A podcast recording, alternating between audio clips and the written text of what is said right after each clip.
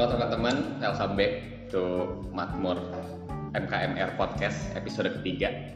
Jadi hari ini kita bakal ngobrol bertiga nih. Oke, kita kenalan lagi ya. Ada gue Jojo. Gue Dedi. Seruni Oke, siapa nggak kedengaran suaranya?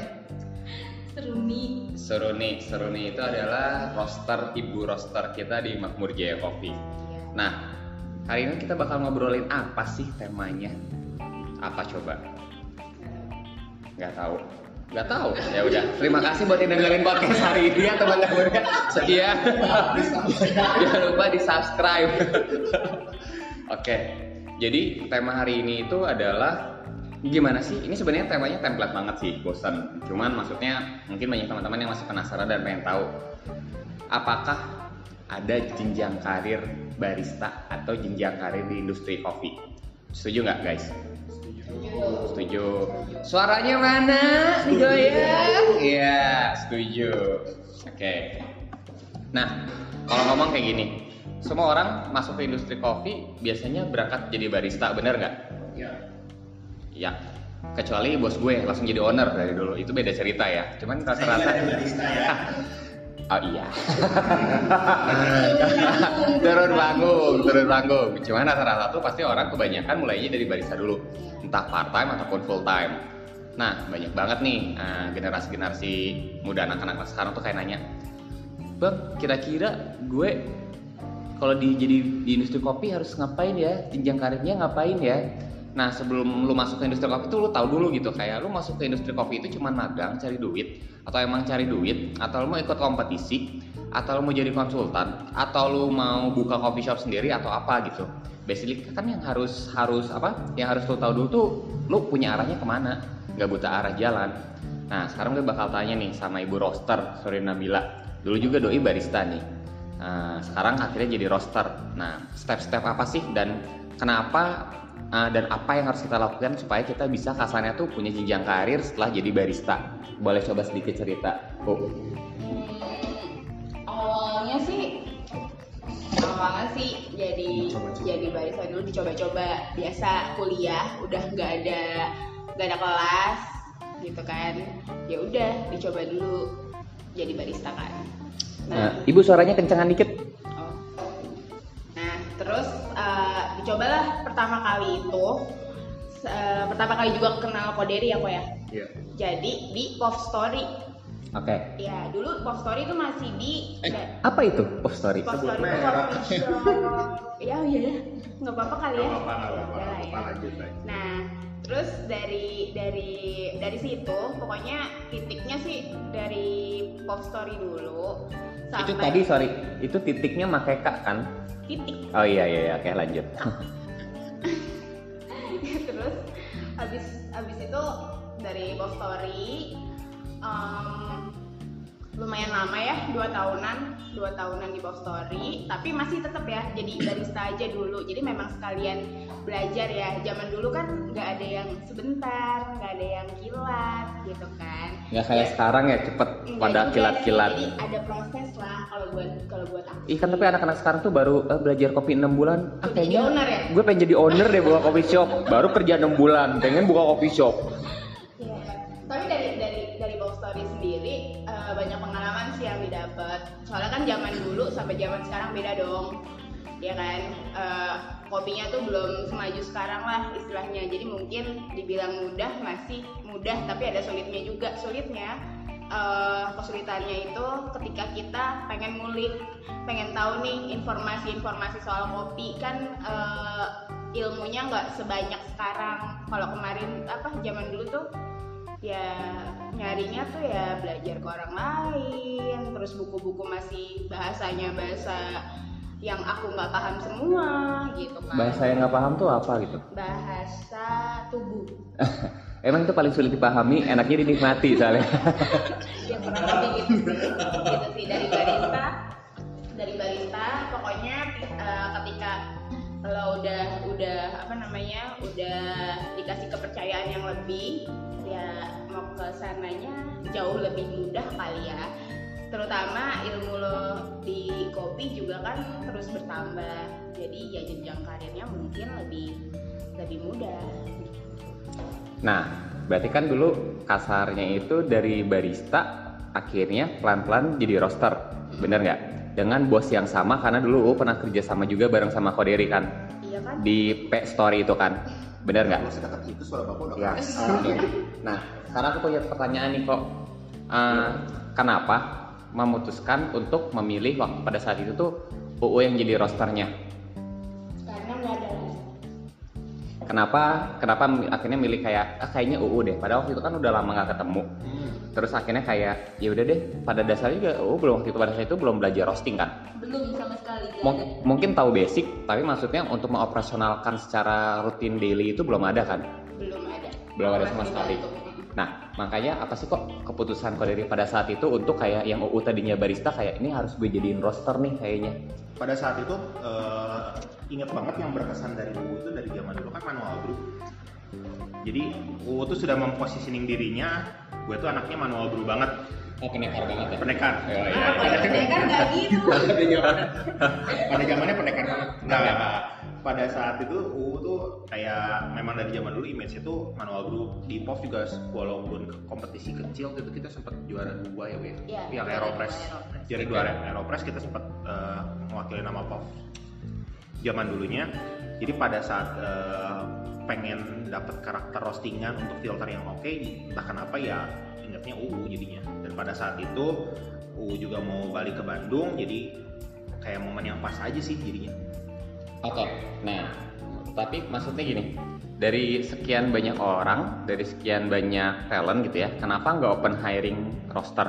Kenapa lebih memilih kasarnya UU yang tidak ada basic dan tiba-tiba dari barista jadi roster? Mungkin trust ya. Oke, nah ini yang menarik nih. Kan basically berarti jenjang karir setiap orang ataupun ya kita sebutnya barista di industri ini tuh dia akan naik pangkat atau punya jenjang karir berikutnya tuh pasti based on trust dari sekeliling dan juga owner, bener nggak? Setuju. Kalau misalnya alumni, kita ngomongin alumni coffee shop yang lama juga banyak banget ya. Tapi Saya bukan alumni bapak tapi ya maaf. yakin Iya iya iya. satu bulan alumni juga pak. Oh iya iya, iya. yang P story P story itu ya. Iya. Nah, intinya dari alumni itu juga banyak pilihan benar-benar akhirnya kita juga nggak kalau secara nggak sadar itu kita ngerekrutnya orang-orang yang memang kita kenal lagi nggak sih jadi nggak kita nggak berani hiring orang yang Nggak kenal. sih, nggak kenal gitu atau Heeh. belum pernah coba kerja bareng gitu Oke. akhirnya kita ngambil circle yang dekat lagi yang memang udah sering ketemu Mm-mm.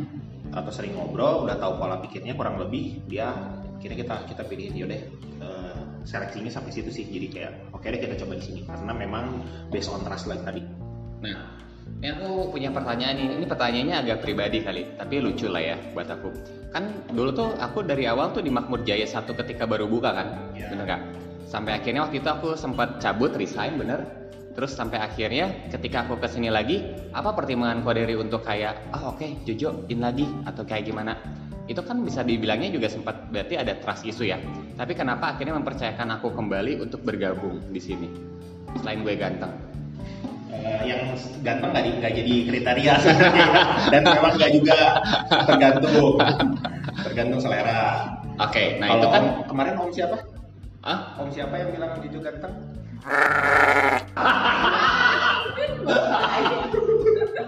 Gak, gak. Ya, lanjut, lanjut. Ini kan udah fitur edit. Ada, ada, ada, ada, ada. Nah, apa yang bikin kau dari untuk trust maksudnya kayak, oke, Jojo in.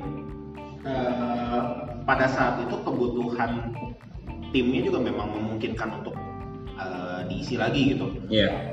kan waktu pas kejadian resign deh kita Nah. ngomong mungkin Eh, by the way, ini aku resign ya, bukan cabut tidak bertanggung jawab. Aku one more notice loh, gitu. Bener Iya, nggak? Iya, iya, iya. confirm ya. Ya, confirm. Dan maksudnya gini, pada saat itu mungkin posisinya juga udah kayak udah fit Mhm. posisi yang lama Ya. dan akhirnya ngebuat eh, ya jadi kurang oke lah gitu. Nah, Hmm. kalau misalnya di dengan yang posisi yang baru ini kan ngerasa oh si kita nggak ngomongin per setiap orang ya, Iya. tapi untuk keseluruhan di Makmur itu, Iya. oh si ini kayaknya cocoknya di sini, si ini cocoknya di sini, kita coba arahin lagi dengan Oke. kayak gitu kan kemampuan setiap orangnya akan dimaksimalkan dengan baik tanpa si orang itu juga merasa kerjanya lebih kayak capek gitu. Oke. Ya memang kemampuan terbaik aku adalah tidak bekerja sampai lelah sih. Kemampuan terbaik aku adalah kerja di mana mood aku. Bener tidak? Setuju, setuju, setuju. Jadi aku bekerja itu harus happy dulu. Kalau nggak happy dulu tuh aku nggak mau kerja. Nah akhirnya tuh ya memang ini yang disebut kalau kayak kata U tadi tetap lagi adalah eh, balik lagi track kita seperti apa kan? Benar. Kita seperti apa? Terus trust bos seperti apa? Sampai akhirnya gue dapat kesempatan untuk gue kerja kalau mau kerja aja ya itu tuh panjang banget perjalanannya. Kebetulan terus bosnya itu baik sekali gitu. Way, ceritanya gue sama gue tuh sama. Gimana gimana gimana? Iya. POV juga ya sempat resign tapi mungkin kalau bapak lebih baik saya Ya. yang nggak baik Oh, boleh diceritain gimana agak dibumbuin dikit biar rame nih netizen. sebenarnya bukan nggak baik yang gimana ya tapi lebih ke ngerasa udah Oh, aku tahu kamu waktu itu yang jualan di Taiti itu kan? eh bukan Taiti, apa peles-peles apa? bukan juga itu restoran jadi waktu itu tuh ngerasa ya gitulah maksudnya anak muda kan ya. Anak muda kan pengen aduh gue pengen nambahin ilmu gue nih gue pengen eh, explore yang baru yang baru dan eh, apa namanya eh, pengetahuan gue tentang kopi itu nambah. Gitu. Oke. dan sedangkan gue ngerasa di eh, di tempat yang eh, dulu itu kurang apa sih udah nggak ada yang bisa gue raih lagi gitu Iya. jadi gue butuh something new pada saat itu mungkin pada saat itu mungkin tempatnya juga enggak enggak bukan pembela justru pada saat itu juga apa-apa lah, Iya. nggak main. pada saat itu juga mungkin tempatnya memang udah stuck saya juga ngakuin pada saat itu kita mau bergerak bukan kita aja mungkin hampir semua ya Iya. industrinya pada saat Iya. itu tuh kita ngomong 2015an ya 2015 2015an tuh kayak industri ini tuh kayak mati suri sih kalau di Bandung kayak mau maju maju kayak gitu gitu mau mati juga coffee shopnya makin banyak tapi belum tahu gitu ya ya dan belum jelas gitu Iya. masih masih proses awal banget gitu kalau nah sekarang tuh kan industrinya lebih berkembang jadi mungkin kerasanya bisa lebih ada perkembangan tapi pada saat itu memang semuanya memang stuck sih Iya. termasuk ya yang tempat kita yang lama Iya. Nah, berarti gini. Kita let's say ngomong case-nya adalah aku dan UU. Nah, jadi lu enak sama aku. Jadi gue dan UU nih ya. Nah, gue aku dan UU tuh ngomong sama bos, iya cocok susah nih gue ngomongnya sama bos soalnya. Jadi kagok juga ngomong gue lo ya ya. Jadi ya udah. Aduh butuh butuh beli furnitur baru nih buat kosan baru. 2 juta 2 juta. nah, kan janjinya iPhone oh iya, eh, waduh. Nah, jadi gini kok balik lagi basically kayak ini kan kalau ngomongin secara secara attitude mungkin ya bisa di ngomongin juga kayak ya mungkin UU dulu bisa dibilang kayak karena masih muda menggebu-gebu jadi dia punya apa ya belum sedewasa sekarang ya kan benar kan?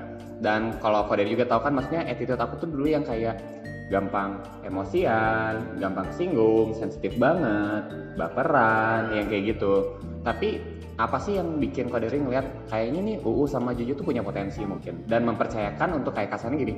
UU dengan sekarang merosting dan kawan-kawan. Aku sekarang di sini kasarnya kayak cuman ongkang-ongkang kaki tapi digaji gitu. nah, nah apa sih yang bikin Koderi percaya bahwa kayak ya, Lauris kayak ini tuh dua anak ini tuh yang dulunya mungkin kayak disebut bagus-bagus banget tuh enggak tapi keren ada gitu. Terus tapi mereka tuh masih punya potensi dan yakin bisa diarahin tuh apa yang bikin Koderi percaya sebagai owner. Nah buat teman-teman juga jadi yang kayak jadi barista tuh mungkin tahu gitu sebenarnya kayak ketika pun lu sekarang jelek secara attitude atau apa tapi jenjang karir tuh ada. Nah tapi gimana? Berarti kan point of view dari bos lu. Nah itu kenapa sih kok akhirnya percaya sama kita? Kalau ngomongin percaya sebenarnya dari hal-hal kecil ya kita ngomongnya dari seperti? hal kecil tuh misalnya kayak ngomongin paling gampang aja ya. Ya. Shiftnya datangnya tepat waktu. Oh selalu. Ya. Bener kan? Ya. aku telat. Aku telat sih. Nah ini kan baru beberapa part-part yang Oke. akumulasi gitu. Gini deh kalau biar gampang. Ini kan aku cowok UU cewek nih. Hmm. coba sebutin kayak di luar sifat-sifat jelek kita nih di luar sifat jelek aku dan UU poin utama apa misalnya dari UU yang jadi pertimbangan Koderi dan poin utama apa dari misalnya dari aku yang bikin juga jadi pertimbangan Koderi bahwa ini anak tuh UU bisa ditarik jadi gini, si Jojo bisa jadi kayak gini dengan segala sifat cilik kita dulu. Kalau Jojo deh ya, dari Jojo dulu ya. Gue dulu. Iya, sok. Anaknya kan nggak bisa diem. Iya. Dari nggak bisa diemnya itu sebenarnya kan akan melihat potensi bahwa kita bisa ngelakuin pergerakan apa lagi buat makmur. Kita bisa eh, melakukan apa ya produk baru apa lagi. Hmm. Makanya dengan placement yang sekarang ya. Iya, yang cuma ongkang-ongkang kaki. Ongkang kaki. Iya, iya, iya, iya. Kalau UU dengan segala Pinternya. Oh, makasih. dengan segala kekerasannya justru.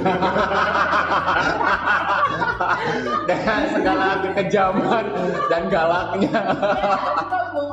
UU itu bisa yang paling galak di antara kita semua bahkan lebih dari saya gitu. Ketika Ugala tuh sebenarnya simpel satu. Anak-anak tuh nggak tahu cara cara mentreatment wanita tuh tinggal kita lihat nih. Oh lagi galak, bete, marah-marah. Ini gimana gini gini gini. Yuk ngerokok dulu yuk, let's go. Beres udah itu. Bapak juga salah. Iya. Iya. jadi jadi kalau ngomongin hal-hal kecil ya sebenarnya kalau nggak bisa dijelasin langsung oh si ini tuh karena manual brewnya bagus banyak yang manual brewnya bagus tapi secara attitude juga nggak bagus Oke. Kan attitude kita dulu nggak bagus. Berarti bapak yang berarti berarti bapak tuh yang mending di antara tapi tapi emang zaman sekarang tuh berarti se apa ya sepandangan owner nih. Iya. attitude itu nomor satu dong. Kalau buat saya iya. Kalau buat buat saya pribadi ya. Buat saya buat saya pribadi mah attitude attitude dulu. Skill mah nomor kesekian kalau penampilan gimana? Penampilan nomor tiga lah. Jadi kalau diurutin attitude, penampilan, skill, dan kawan-kawan, dan hospitality, dan cleanliness, dan speedity, dan knowledge product. Kalau diurutin nomor satu sampai terakhir apa aja? susah ya kalau kayak gitu mah ya. kadang-kadang ada yang bisa ketukar sih tapi paling pertama tuh pasti attitude Attitude, oke. attitude di bar, attitude attitude di ngomong secara personal, Iya. attitude kayak ketemu customer, berarti kan maksudnya kalau hospitality Oke. itu semuanya tuh ngaruh entah kenapa. Kalau skill itu perhatian ya kita juga kan banyak ambil yang baru-baru nggak apa-apa yang penting Iya. attitude-nya bagus dulu kan. gitu. Oke. Jadi kayak di start dimulai dari attitude, skill itu nomor kesekian gitu. Nah, Penampilan mempengaruhi lah jelas. Oke. Kalau datang-datang ke sini udah kucel banget juga kan, Hmm. ya nggak RT customernya sih sebenarnya. Tapi nggak separah itu sih gitu. Oke. Yang paling penting itu ya gimana kita komunikasi dengan Jadi gini, kalau suruh milih deh, attitude, skill, penampilan, urutannya gimana? Hmm, attitude pasti pertama. Penampilan dulu, Baru skill. baru skill. Penampilan tuh nggak harus yang mewah ya. Iya. Yang penting rapi aja cukup. Nggak harus mewah, nggak harus sepatunya Supreme gitu. Tiba-tiba. Nggak, nggak, nggak, nggak. Emang ada yang seperti itu? Hah? Ada. ada, ada, ada, ada, ada. Kok mic-nya langsung dilempar sih? Yang biasanya kalau setelannya nggak bagus dimarahin.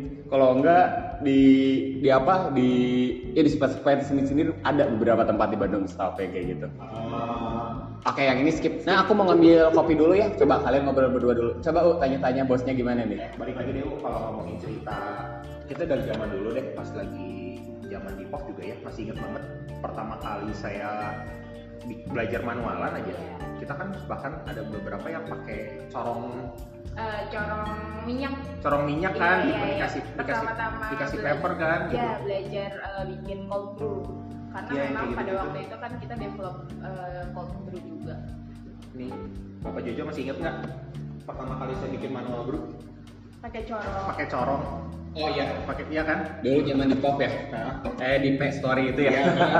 Dari tadi. Iya dulu aku inget bikin manual brew pakai corong sampai akhirnya ketemu dulu sama yang siapa tuh yang roster juga namanya yang suka sharing-sharing juga. Oh. Iya iya iya iya iya. Terus sampai akhirnya kete- ketemu kan ini dulu banyak ngobrol juga ya sharing-sharing ya. Kok Erwin, iya iya iya, yang kamu kabur ke sana.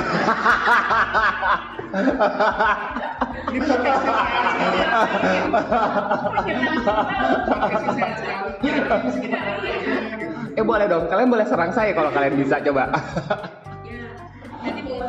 Ya. Iya iya jangan jangan jangan. Haus ya. Gini Nah oke gini, balik lagi nih. Jadi sebenarnya kalau ini gue urutin lagi, balik ke topik lagi ya. Sebenarnya kalau kalian mulai dari barista, eh, saran gue sih ya kalian tahu dulu, kalian mau jadi barista tuh untuk apa? Sekadar nyari duit, eh, nambah-tambah doang, pengalaman, nambah temen, atau memang mau jadi profesi ini? Karena ketika kalian memilih ini jadi profesi, kasarnya eh, jalan hidup atau kerja kalian, jadi kalian harus tahu dong endingnya itu kayak gimana. Nggak mungkin lu jadi barista seumur hidup nggak mungkin lu ada di bar terus sampai umur lu 40 tahun 50 tahun. Ya walaupun ada beberapa teman gue yang memang kayak ah gue mah sampai mati mau di bar terus. Ya itu mah pilihan. Cuman kan kasarnya kayak iya kalau berhasil. Kalau enggak lu punya anak istri nggak mungkin dong. Lu masih kerjain cuma di bar doang yang kayak gitu walaupun banyak yang bisa yang kayak gitu juga. Nah kita ngomonginnya jenjang karir. Maksudnya nggak stuck cuma sampai jadi barista doang kan? Lu bisa jadi roster lu bisa jadi store manager lu bisa jadi head bar lu bisa jadi konsultan lu bisa nah, punya coffee shop sendiri. Lu bisa kayak nah, kerja sama sama beberapa orang. Terus udah kayak gitu misalnya ya lu bikin proyekan untuk konsultan branding ataupun coffee shop ataupun jadi trainer ataupun bisa ngambil kelas grader akhirnya buka kelas atau seperti apa. Jalurnya tuh banyak. Nah cuman balik lagi nih. Kita ngomongnya gini lah. Kalau tadi kayak kalau kata Faderi ada kriteria-kriteria yang kadang-kadang mungkin di luar itu tuh tapi tiap orang tuh punya potensi. Benar nggak U? Betul kakak kedengeran. Betul nah tapi gini di balik itu eh, ya contoh simpelnya gini lah misalnya gue sama O itu dulu kerja mungkin secara attitude kita dulu anak muda yang tidak tidak sebagus itu ya attitude-nya. Tapi satu hal kita itu tiap kerja kita selalu beresin kerjaan kita. Kita selalu bersih kita usahain produk secepat mungkin datang kita masih usahain untuk ngobrol sama customer kerjaan kita beres datang on time gue sih ya apa namanya kerjain rulesnya apa namanya bikin poin apa yang harus dikerjain hari itu dan itu harus eh, selesai semua gitu Bener. Iya. Dan sebenarnya tuh jadi kadang-kadang gue ngerasa gini untuk untuk untuk pribadi ya.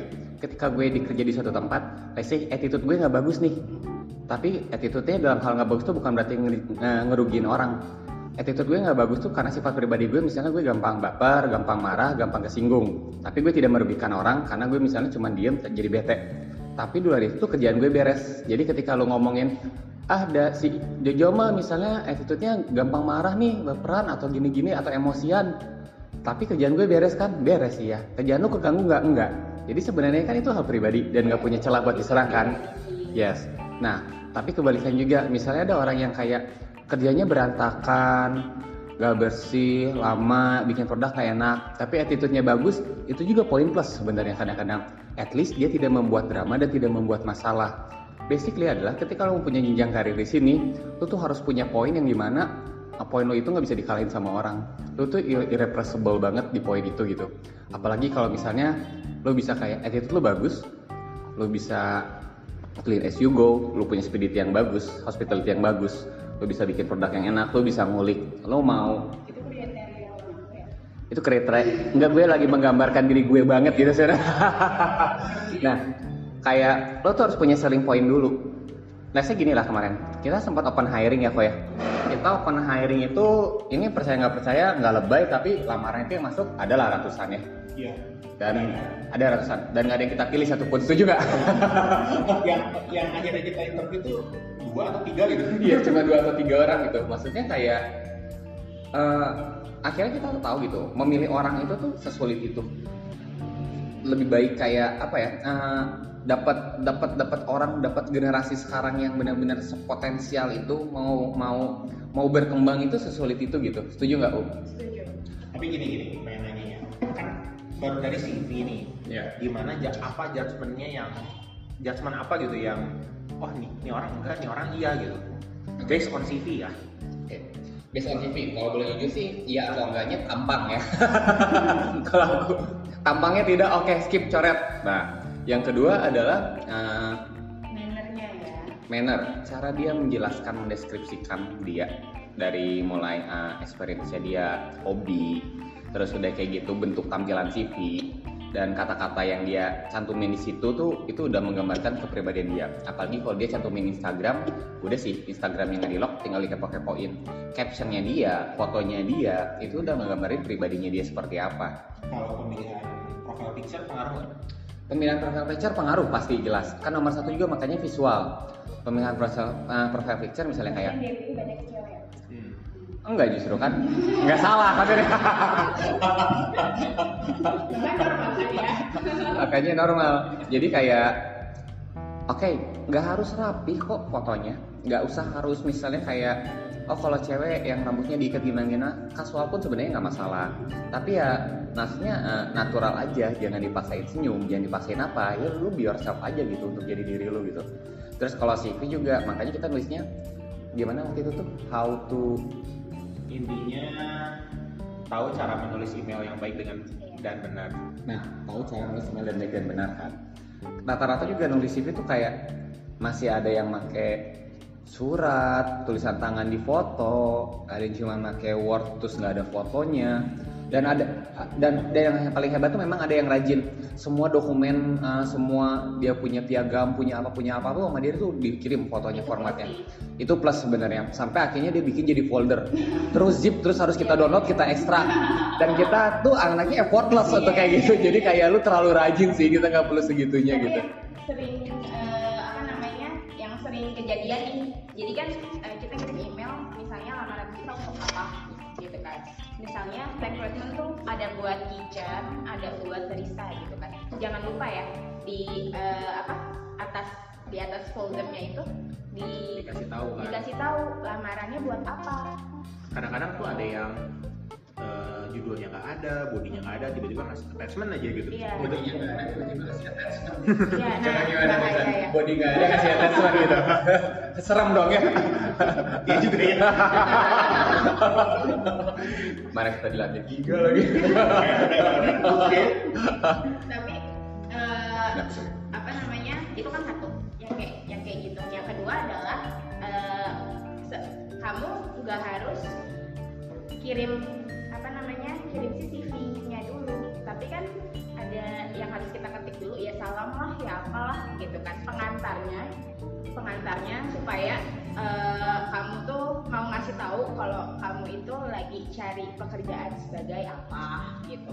Jadi ada mannernya lah balik lagi. Itu juga salah satu poin plus yang dilihat ya. Soalnya kan eh, setiap perusahaan ada kriterianya sendiri di luar yang normalnya harus gimana Kesannya tuh kan kita nggak kenal, kita kita belum pernah ketemu, kita belum pernah ngobrol, tiba-tiba disodorin dokumen aja gitu Iya. kan kayak nggak sopan gitu. Gitu. Perkenalan dulu lah, saya siapa, saya niatnya apa, gitu kan, saya dari mana, dan ini dokumennya saya serahkan gitu kan. Sebenarnya kayak ngomong langsung kan.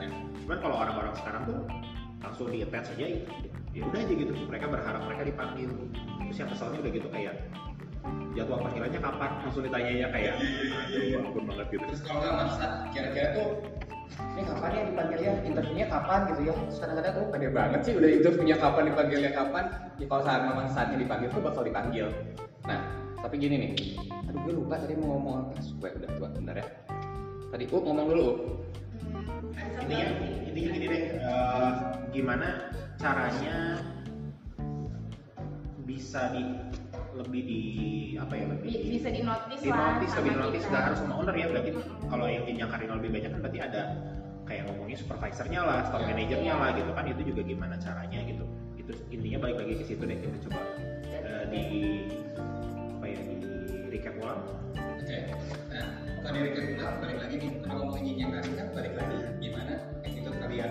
Kalian nggak pernah tahu loh, misalnya kalian kerjaan rapi Kalian rajin, kalian punya hospitality yang bagus Kadang-kadang customer yang datang itu mungkin adalah rezeki kalian bisa aja kalian dapat project dari sana bisa aja itu calon bos kalian di masa yang akan datang itu aku nah dari customer ya kok maaf iya dari customer kamu betrayer berarti udah berapa kali lu Nanti gimana? Iya iya. Nah, tapi ada satu hal lagi nih. Ketika lu bagus, lu tuh perform banget gitu semuanya. Kasarnya tuh lo tuh nah, perform di bar itu gue anggapnya panggung lah tempat lo main gitu. Dan lo tuh perform dengan kayak tiap lo ada di bar tuh lo punya aura tersendiri lo tuh pay attention orang-orang ketika jir gila kalau orang ini di bar tuh keren banget gitu. Tapi ada satu lagi hal yang kalian harus pinter dan bijak memilih. Kerja keras itu terkadang juga bodoh tapi kalian harus kerja keras dan pintar. Pintarnya apa? Dari dulu aku selalu eh, percaya pepatah maksudnya kayak choose your boss not your job maksudnya.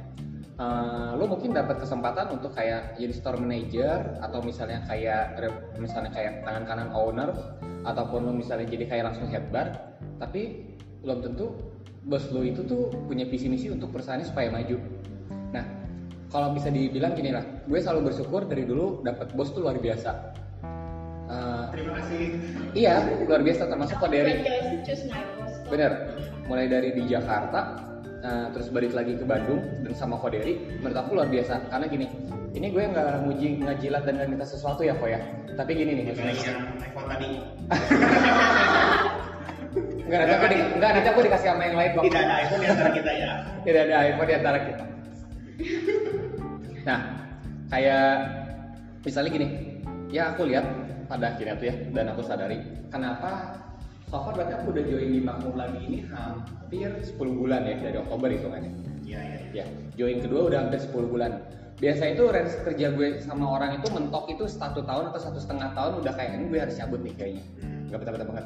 Ini tuh 8 bulan tuh kayak masih aman nih, aman nih. Kayaknya gue bakal masih Asik.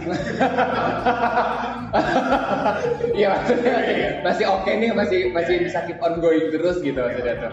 Karena anaknya cari aman banget biasanya. Nah, terus eh, karena yang aku lihat satu hal gini sih, di luar kayak, nah kalau ini soal itu saya misalnya, kalau dari kan lumayan agak rewel, bawel, sama kalau ada maunya itu orangnya keras, tapi banyak banyak. Keras kalau dielus. Dielus maksudnya dengan berita-berita ini kayaknya lagi ngetren ini atau apa atau maksudnya kalau dari itu iya maksudnya kalau dari itu maunya random kadang-kadang tiba-tiba ya mungkin dapat inspirasi apa inspirasi apa. Nah tapi kadang-kadang kan kita yang di baju suka pusing nih karena datangnya random itu. Tapi ada sisi positifnya gini yang aku selalu kadang-kadang mikirin. Kalau kok dari nggak kayak gitu perusahaan ini nggak maju. Karena kok darinya pasif ah udahlah udah makmur udah rame. Santai aja jalanin. Ya ini bakal stuck ketika stuck pegawai di bawahnya pun ya udah kita stuck. Kita nggak nggak bisa explore. Kita punya keterbatasan pasti karena salesnya gitu-gitu doang. Kita nggak dikasih ruang lebih. Kita nggak punya jenjang karir yang di mana nanti anak-anak lama begitu masuk anak-anak baru tuh kayak kayak di Makmur kita ngomongnya sedikit-sedikit sekarang punya jenjang karir ya. Semua anak-anak lama tuh pasti punya uh, tugas lebih. Tugas yang bukan cuma di bar doang ada bersaingan sehat, ada tugas non operasional juga, dikasih kesempatan dan challenge challenge kayak ya udah, ini gue kasih space kalau lu pengen berkembang atau membuktikan sesuatu, monggo ada ruangnya gitu. Pasti kan balik lagi makanya choose your boss. Yang aku lihat itu makanya mungkin salah satunya kita adalah selain gue bisa kerja seenaknya, ada ongkang-ongkang kaki gitu ya.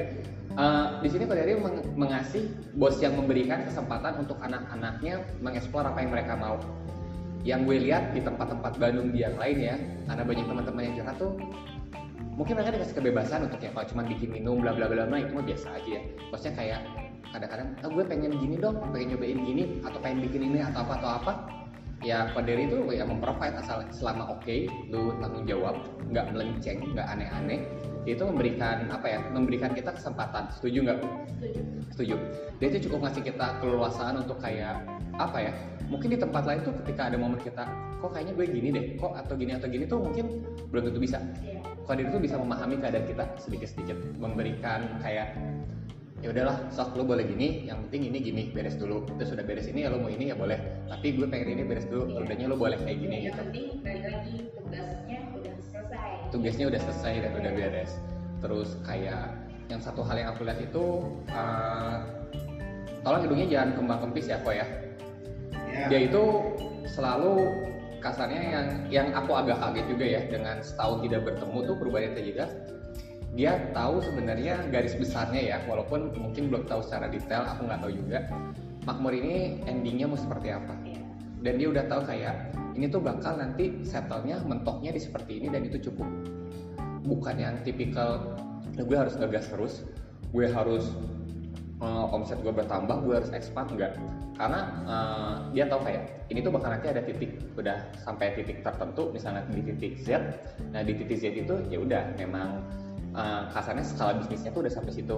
Dan udah cukup grateful lah sampai situ. Karena memang ya ini tuh udah sesuai dream yang dimau. Mungkin pun nanti kalau bikin sesuatu lagi pun jadi akhirnya mungkin di, di hal atau lini yang berbeda gitu. Karena dia tahu maksudnya eh, titik maksimum potensi maksimum dari suatu bisnis terutama apa yang dibuild sama makmur apa yang dijalanin sesuai tracknya tuh seperti itu gitu. Tapi semua sih kalau misalnya dari aku pribadi ini tapi tunggu gini oh sorry pernah nyangka nggak dari pop story dulu sampai akhirnya sekarang bisa bikin makmur Koderi sampai segede gini nggak ketam nggak ketampangan kan tapi gue emang enggak gue emang gak nyangka gue emang gak nyangka memang tipikal owner Iya. yang apa namanya eh kode ini langka sebenarnya. iya Jadi kalau menurut aku nih ya, jadi kapan lagi lo punya bos yang kita tuh bisa satu meja bareng-bareng, punya job desk-nya masing-masing. Iya. Koderi itu selalu ngingetin ke gue, Iya. kalau saya juga digaji di sini. iya Jadi ya saya juga punya job desk. Iya. Jadi ketika ada ada pressure, misalnya aku harus fresh koderi nih, iya ya karena dia ngerasa tuh- dia yang gaji kan, kan dia, kita- eh, dia yang eh, dia yang punya gaji kan ya udah kok, pokok harus gini gitu. kita Jadi tuh udah press Koderi tapi belakangan Iya, iya. iya iya iya. nanti Iya, kita iya. ngobrol berdua udah ini kita press bos kita dia dulu ngepres kita ya. iya iya iya iya iya kapan lagi ketika apa kapan lagi bisa ngepres bos ya di tempat saya mah nggak bisa Dan tiap hari juga saya di Iya. Dan memang detail kerjaan kita tuh diperhatikan sebegitunya. Iya, Jadi nggak tipikal bos yang terima jadi aja. Dan itu tuh bikin hidup kita nggak tenangnya kayaknya kita tuh semua pergerakan dikepoin Iya, bos gitu kan? iya iya iya iya iya iya. Ini sebenarnya jadinya happy apa enggak sih? kadang memuji, kadang dicela. Jadinya ngomongin kode ya. Gak, gak gini gini deh. Kalau misalnya agak-agak bertentangannya gini Jo. Kalau misalnya tadi ngomongnya kan sebagai barista jangan manja. Pokoknya lu lakuin apa yang terbaik. Tapi dalam tanda kutip juga choose your own boss. Gimana cara menengahi itunya gitu? Kayak kalau kayak gitu kan pertama kesannya lu harus milih-milih tempat kerja lu tapi di satu sisi juga lu nggak boleh milih kerja ya lu maksimalin dulu nah itu itu gimana jembatan tengahnya tuh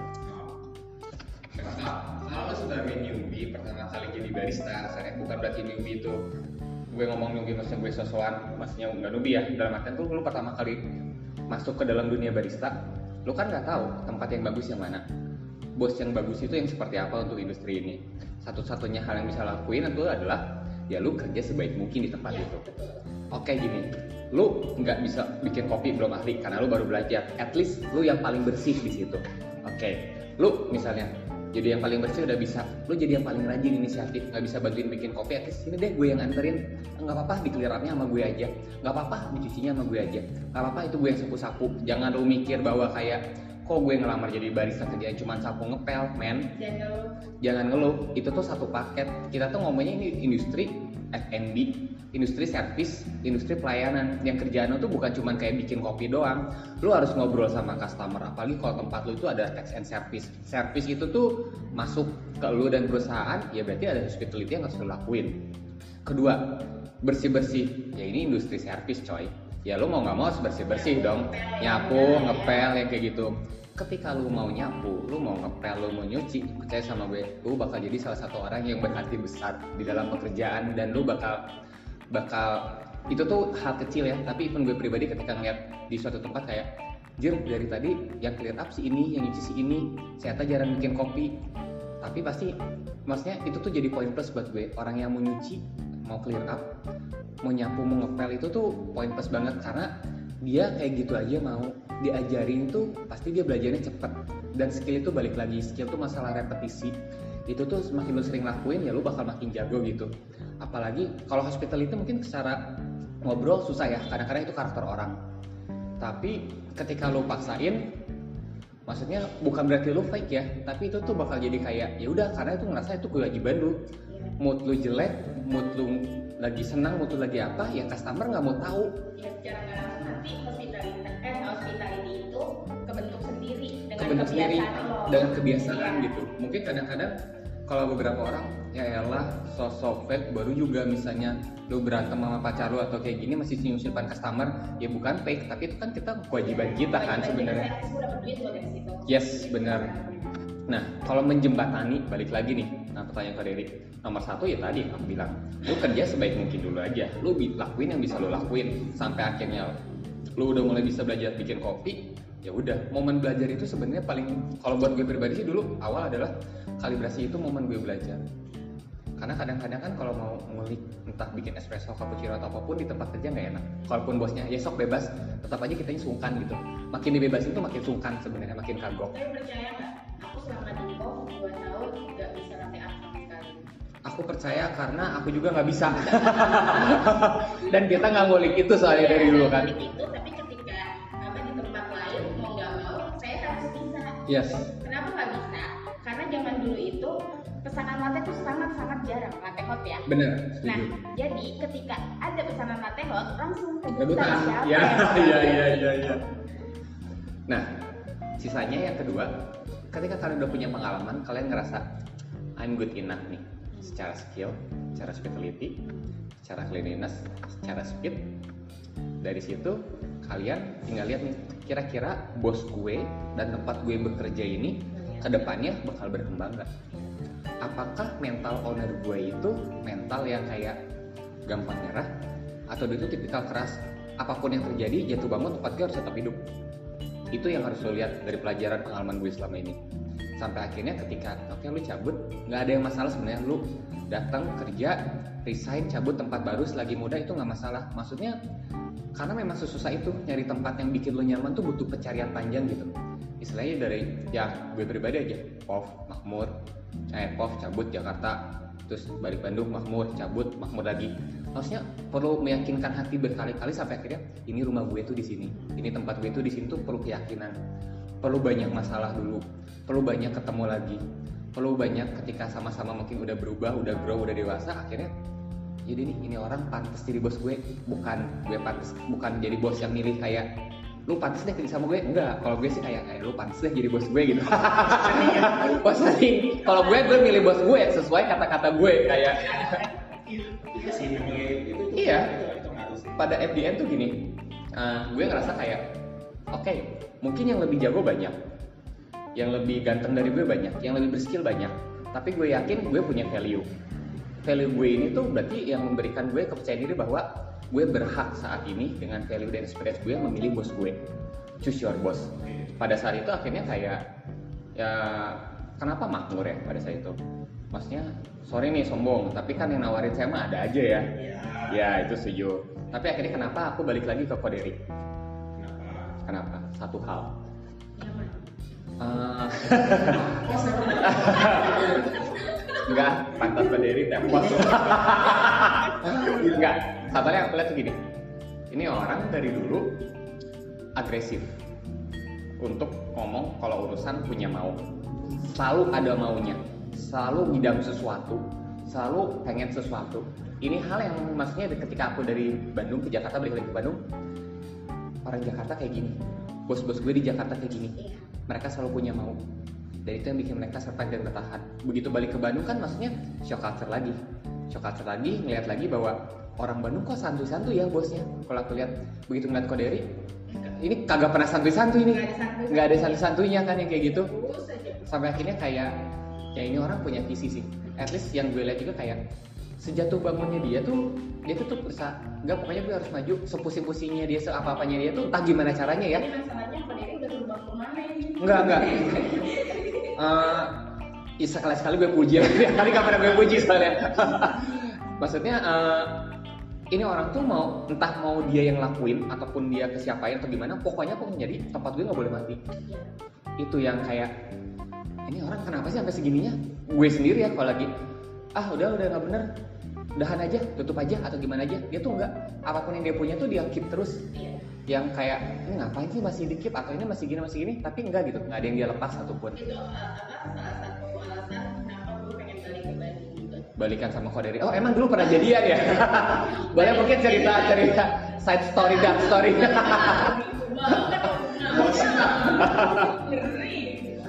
Nah jadi gini eh, tapi menurut Koderi sama OO nih ya zaman sekarang itu gimana sih kalian kalau kalian ngeliling ke beberapa tempat kopi ya ngeliat barista-barista sekarang itu kebanyakan seperti apa dan kira-kira masih ada nggak sih yang punya potensi kayak barista-barista zaman dulu?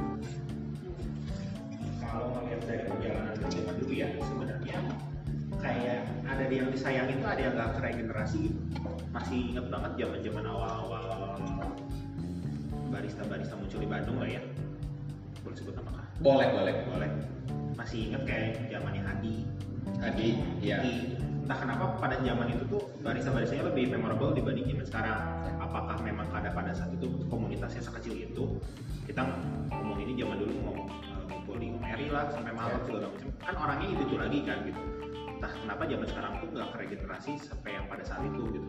Tapi nggak tahu apakah memang sumber informasi itu sudah segampang itu jadi barista udah nggak ngumpul lagi atau gimana. Tapi akhirnya bakat-bakat itu tuh kayak udah nggak kelihatan sih sekarang. Jadi kayak mereka ngeliat aja biasa aja semua gitu. Jadi akhirnya lebih susah untuk nyari barista yang bagus kesannya karena semuanya jadi kayak rata aja gitu. Kalau dari dari dari versi saya ya, Iya. akhirnya ngebuat jadi setiap tempat tuh kayak nggak sespesial itu juga gitu sekarang Kalau dari versi lu gimana barista zaman sekarang? Kalau dari versi aku, eh, apa namanya dikerucutin lagi ya, dari Oke. hospitality-nya Eh, Bandung, menurut aku sih masih banyak yang kurang ya, nggak tahu kenapa. Apa, Oke. apa mungkin di Makmur sendiri kurang, Oke. gitu kan masih perlu banyak belajar. Tapi balik lagi ya udah gali aja diri terus masing-masing introspeksi diri gitu kan. Iya. Nah, eh, soalnya ya bener-bener kayak take and go aja gitu.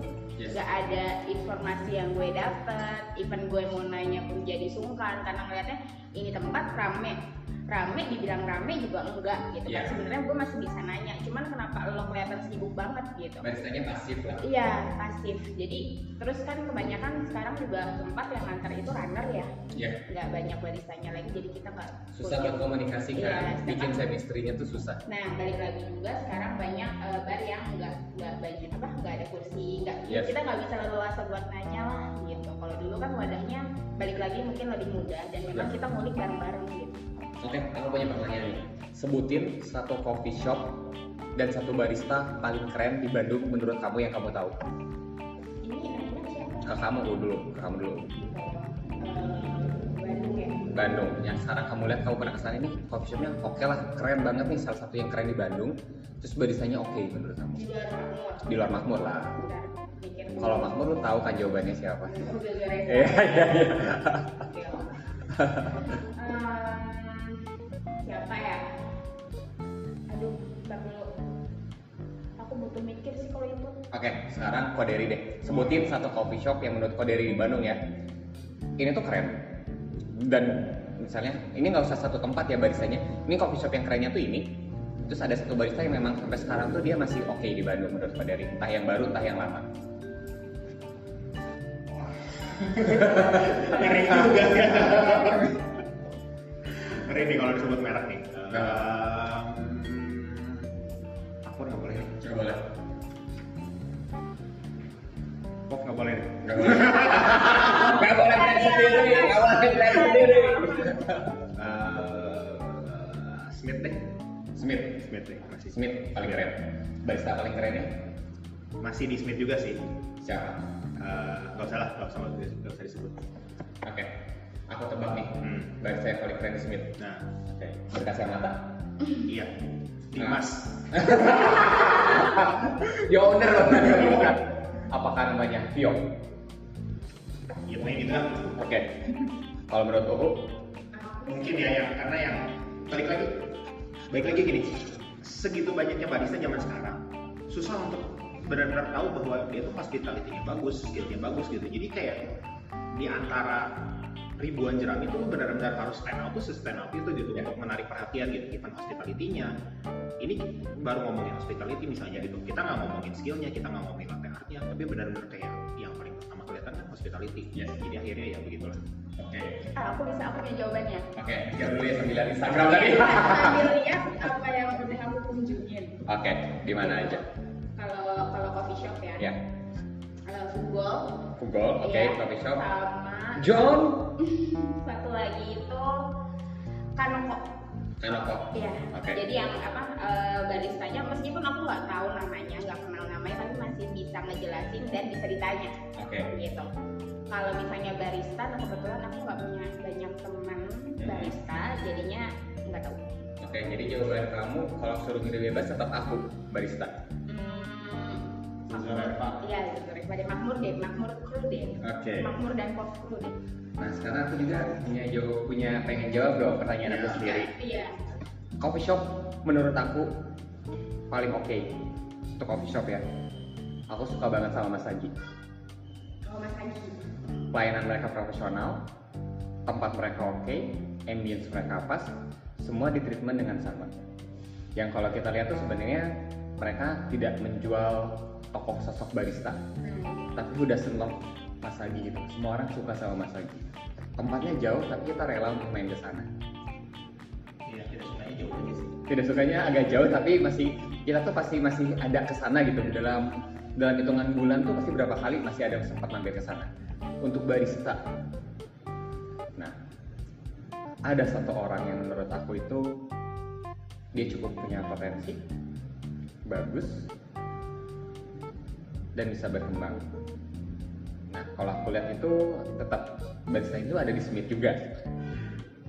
Eh, sebenarnya mungkin kalau aku bilang Dimas lagi. bukan Halo Dimas. namanya adalah Alzura lagi. Salah satunya itu eh, mungkin kalau aku lihat memang ada so far ya ketika ngeliling berapa Kita tempat. ngomongin orang yang sama nggak? ada dua orang sebenarnya kalau ngomongin di Smith itu ada dua orang. Nah, untuk yang cewek aku sebut aja namanya Bulan. Dia itu eh, aku Bulan ini tuh nama Instagramnya aku Bulan kalau nggak salah. Dia itu sosok wanita yang mungkin di sana bisa dibilang entah apa pun kondisi di sana aku lihat dia selalu tenang. Gak hati-hati namanya aku bulan apa tadi? Iya enggak enggak enggak enggak nyekil gue enggak nyekil gue enggak enggak. Eh, dia itu selalu tenang. Dan sempat aku tuh kemarin terakhir ke sana nanya eh, intinya bulan kok kamu bisa sih selalu senyum selalu tenang selalu bla bla bla bla? Iya kak mungkin karena nama aku bulan. Bulan kan di dalam kegelapan juga tidak tergoyang. Kamu bisa ini ya enggak enggak aku enggak enggak nge-speak maksudnya.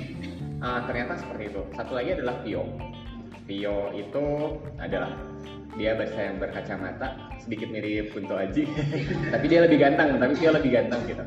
Nah ah, secara speed dia oke nggak banyak ngomong. Secara ngulik dia oke secara effort dia oke. Secara lagi keadaan maksudnya kita sebagai orang bar kadang-kadang lihat ya di dalam bar ada keadaannya lagi kondusif atau enggak sih?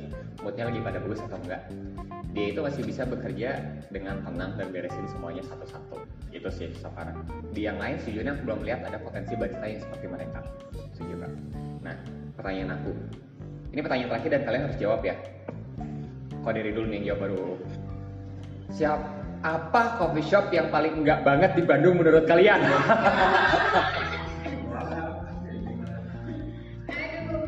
Secara apa nih?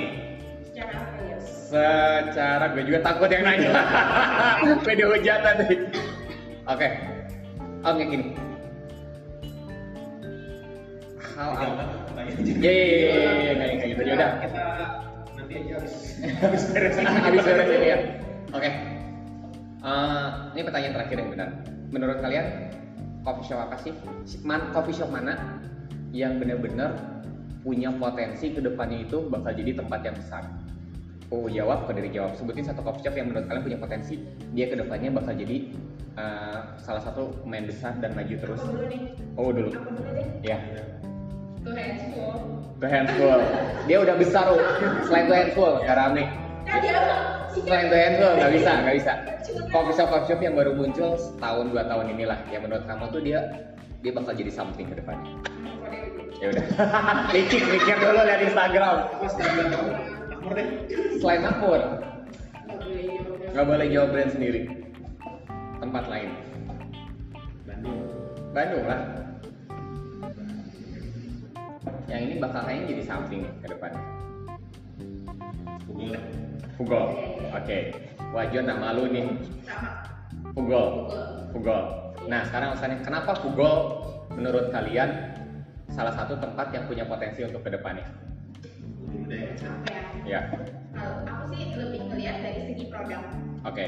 Produk developing beans terus eh, apa namanya beans yang dia keluarin Ya. udah ready sih gitu kan udah enak Hmm. terus eh, tinggal apa ya promosiin tempatnya aja lagi kali Iya. ya kurang promosi ya Iya. kita bantu promosi John ya Iya, oke Bapaknya mulu yang promosi menurut Dery kenapa Google juga sampai sekarang mungkin John masih belum ngerti gitu Ya. itu yang bikin jadi Owner lagi ya. Yang balik lagi gitu. Ya Eh, campur tangannya besar dan kayaknya involve-nya besar itu yang akan membuat effort yang eh sorry bukan effort yang besar itu akan membuat dampak yang besar juga sih pada akhirnya. Tinggal nunggu momen aja. Tinggal ngomongan oke. Kalau aku sih setuju mungkin dengan pendapat kalian. Karena secara personal cukup kenal dengan karakter John. Dan jadi itu cukup nah apa ya sebutnya? Orang yang cukup agresif dan sangat kompetitif dia itu nggak mau apa ya dia itu orang yang nggak mau dianggap remeh sama orang. Dan dia akan membuktikan uh, bahwa gue punya kemampuan nih. Kalaupun gue belum belum mampu gue bakal lakuin terus gue bakal latihan terus sampai kalian lihat gue ini tidak tidak bisa diremehkan oleh kalian gitu. Dan perjalanan dia itu panjang dan makanya tuh apa pun yang jadi di Google gitu ya karena aku masih kadang-kadang masih sering ke sana kebetulan. Terus dulu dia juga yang nge-coaching pas mau BBRC kayak gitu. Sampai sekarang itu dia nggak pernah berhenti melakukan sesuatu. Apa pun yang dia lakukan dengan cara dia dia tuh selalu kayak oke gue bakal gini. Sestuck-stucknya dia untuk melakukan apa pun tapi dia tetap develop bisnisnya dia terus. Oke dari sisi bisnis dia udah develop baru dari bisnisnya ngapain lagi ketika di bisnisnya dia stuck gue develop bisnis lagi. Dari bisnis lagi dia bisnis lagi. At least dia tuh nggak pernah berhenti berjalan. Itu yang bikin dia menurut aku tuh keren. Tinggal kita bantu promosi aja. Gimana? Nomor dua aja deh. Nomor dua. Oke jadi kayak nggak rame kayak semuanya sama gitu. Oke, ya udah. Menurut aku tempat Oke, ini di luar Makmur ya. Menurut aku tempat yang bakal keren banget di Bandung. Tapi ini balik lagi pribadi ya menurut aku. Ada salah satu coffee shop dia belum buka. Dan menurut aku dia itu bakal jadi salah satu tempat yang buat aku tuh masterpiece banget ya. Salah satu coffee shop yang bakal buka mungkin di akhir tahun ini di Saung Galing. Aku nggak sebut merek itu keren banget sih dan itu mungkin tuh kayak apa ya aku bakal nganggap tempat itu tuh kayaknya ini tempat tuh dari segi sudut tuh semuanya keren banget sih dari segi produk dari segi sistem dari segi service dan hospitality-nya mungkin dari stupidity itu tuh bakal jadi tempat yang keren banget di Sob Galing itu belum buka tempatnya inisialnya deh ya inisialnya Makmur Jaya 3 Iya iya iya. iya. Tempat lain. Oke. Tempat lain yang punya potensi menjadi besar sebenarnya banyak tempat yang jadi besar. Cuman ketika gue tahu ownernya ini ownernya ini tuh mereka mereka aja yang menurut aku eh, sayang tidak manfaatkan apa yang mereka punya. Cuman yang paling mendekati sih menurut aku yang bisa menjadi besar tunggu ya siapa ya?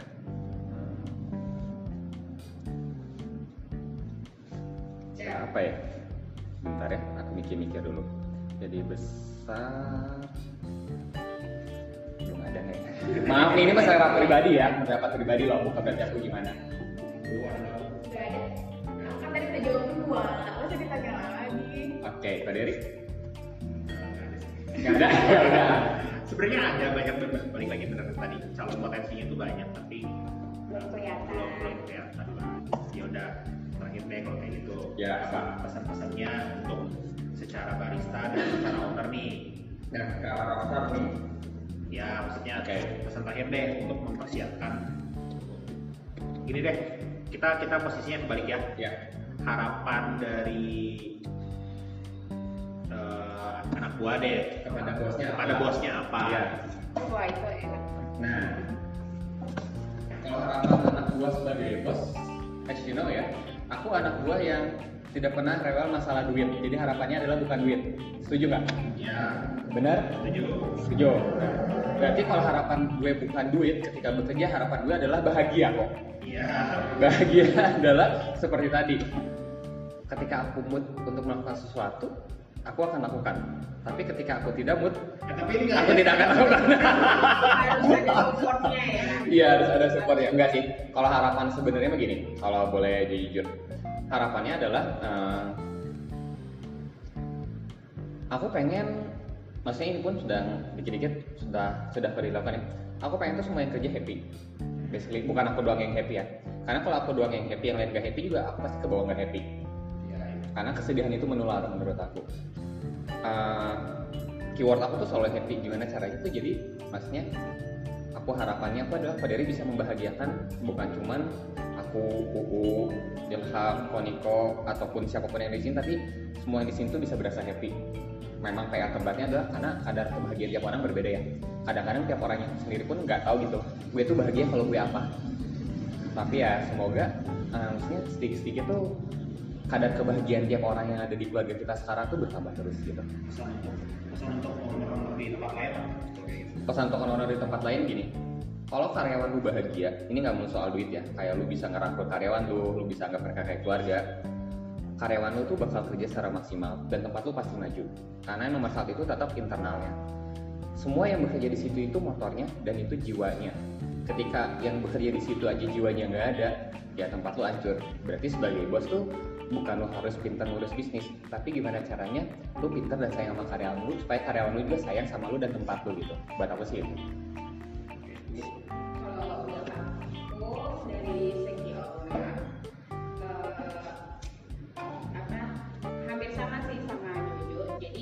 boleh sama nggak boleh sama. Lebih ngerangkul aja lebih ngerangkul lagi eh, apa namanya karyawannya krunya kayak gitu sih. Kalau misalnya eh, dari segi barista balik lagi lebih gali diri tahu potensi diri mau ke mana. Terus eh, introspeksi diri apa kurang saya? Kurang pedes bu. Kasih kata-kata yang pedes maksudnya kayak sebagai barista tuh harus apa atau kayak lu juga kalau mau disayang owner ya kerja dulu lu yang benar ya, atau apa gitu sih Cuma hubungannya dikeluarkan. Iya, coba UU-nya jangan dimanis-manisin UU kalau lagi marah ya. Ntar gimana tuh coba UU. jangan apa ya jangan banyak mau deh jadi Iya. barista jangan banyak mau jangan ngehe gitu kalau kasar katanya jangan ngehe lah jangan apa jangan lu lu belum apa namanya belum bisa dipercaya lu belum punya skill apa apa tapi udah banyak mau gitu. Kan zaman sekarang kan apa apa gampang ya gitu. Bukan berarti apa namanya kamu itu bagus ketika kamu lom- lompat dari satu tempat ke tempat lain. Iya. tapi kamu itu bagus kalau misalnya kamu bisa lama di satu tempat Yes. gitu. Udah pedes belum? Lumayan lumayan. pesan terakhir dari owner buat karya karyawannya nih apa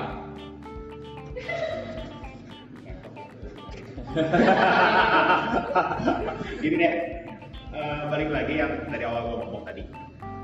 Sebenarnya tuh nggak perlu effort yang berlebihan banget, cukup jadi diri masing-masing, tapi kasih yang terbaik gitu. oke Beberapa balik beberapa barista yang nempel di ingatan saya itu nggak selalu melulu, oh kopinya enak, bahkan kayak nyaris nggak ada gitu.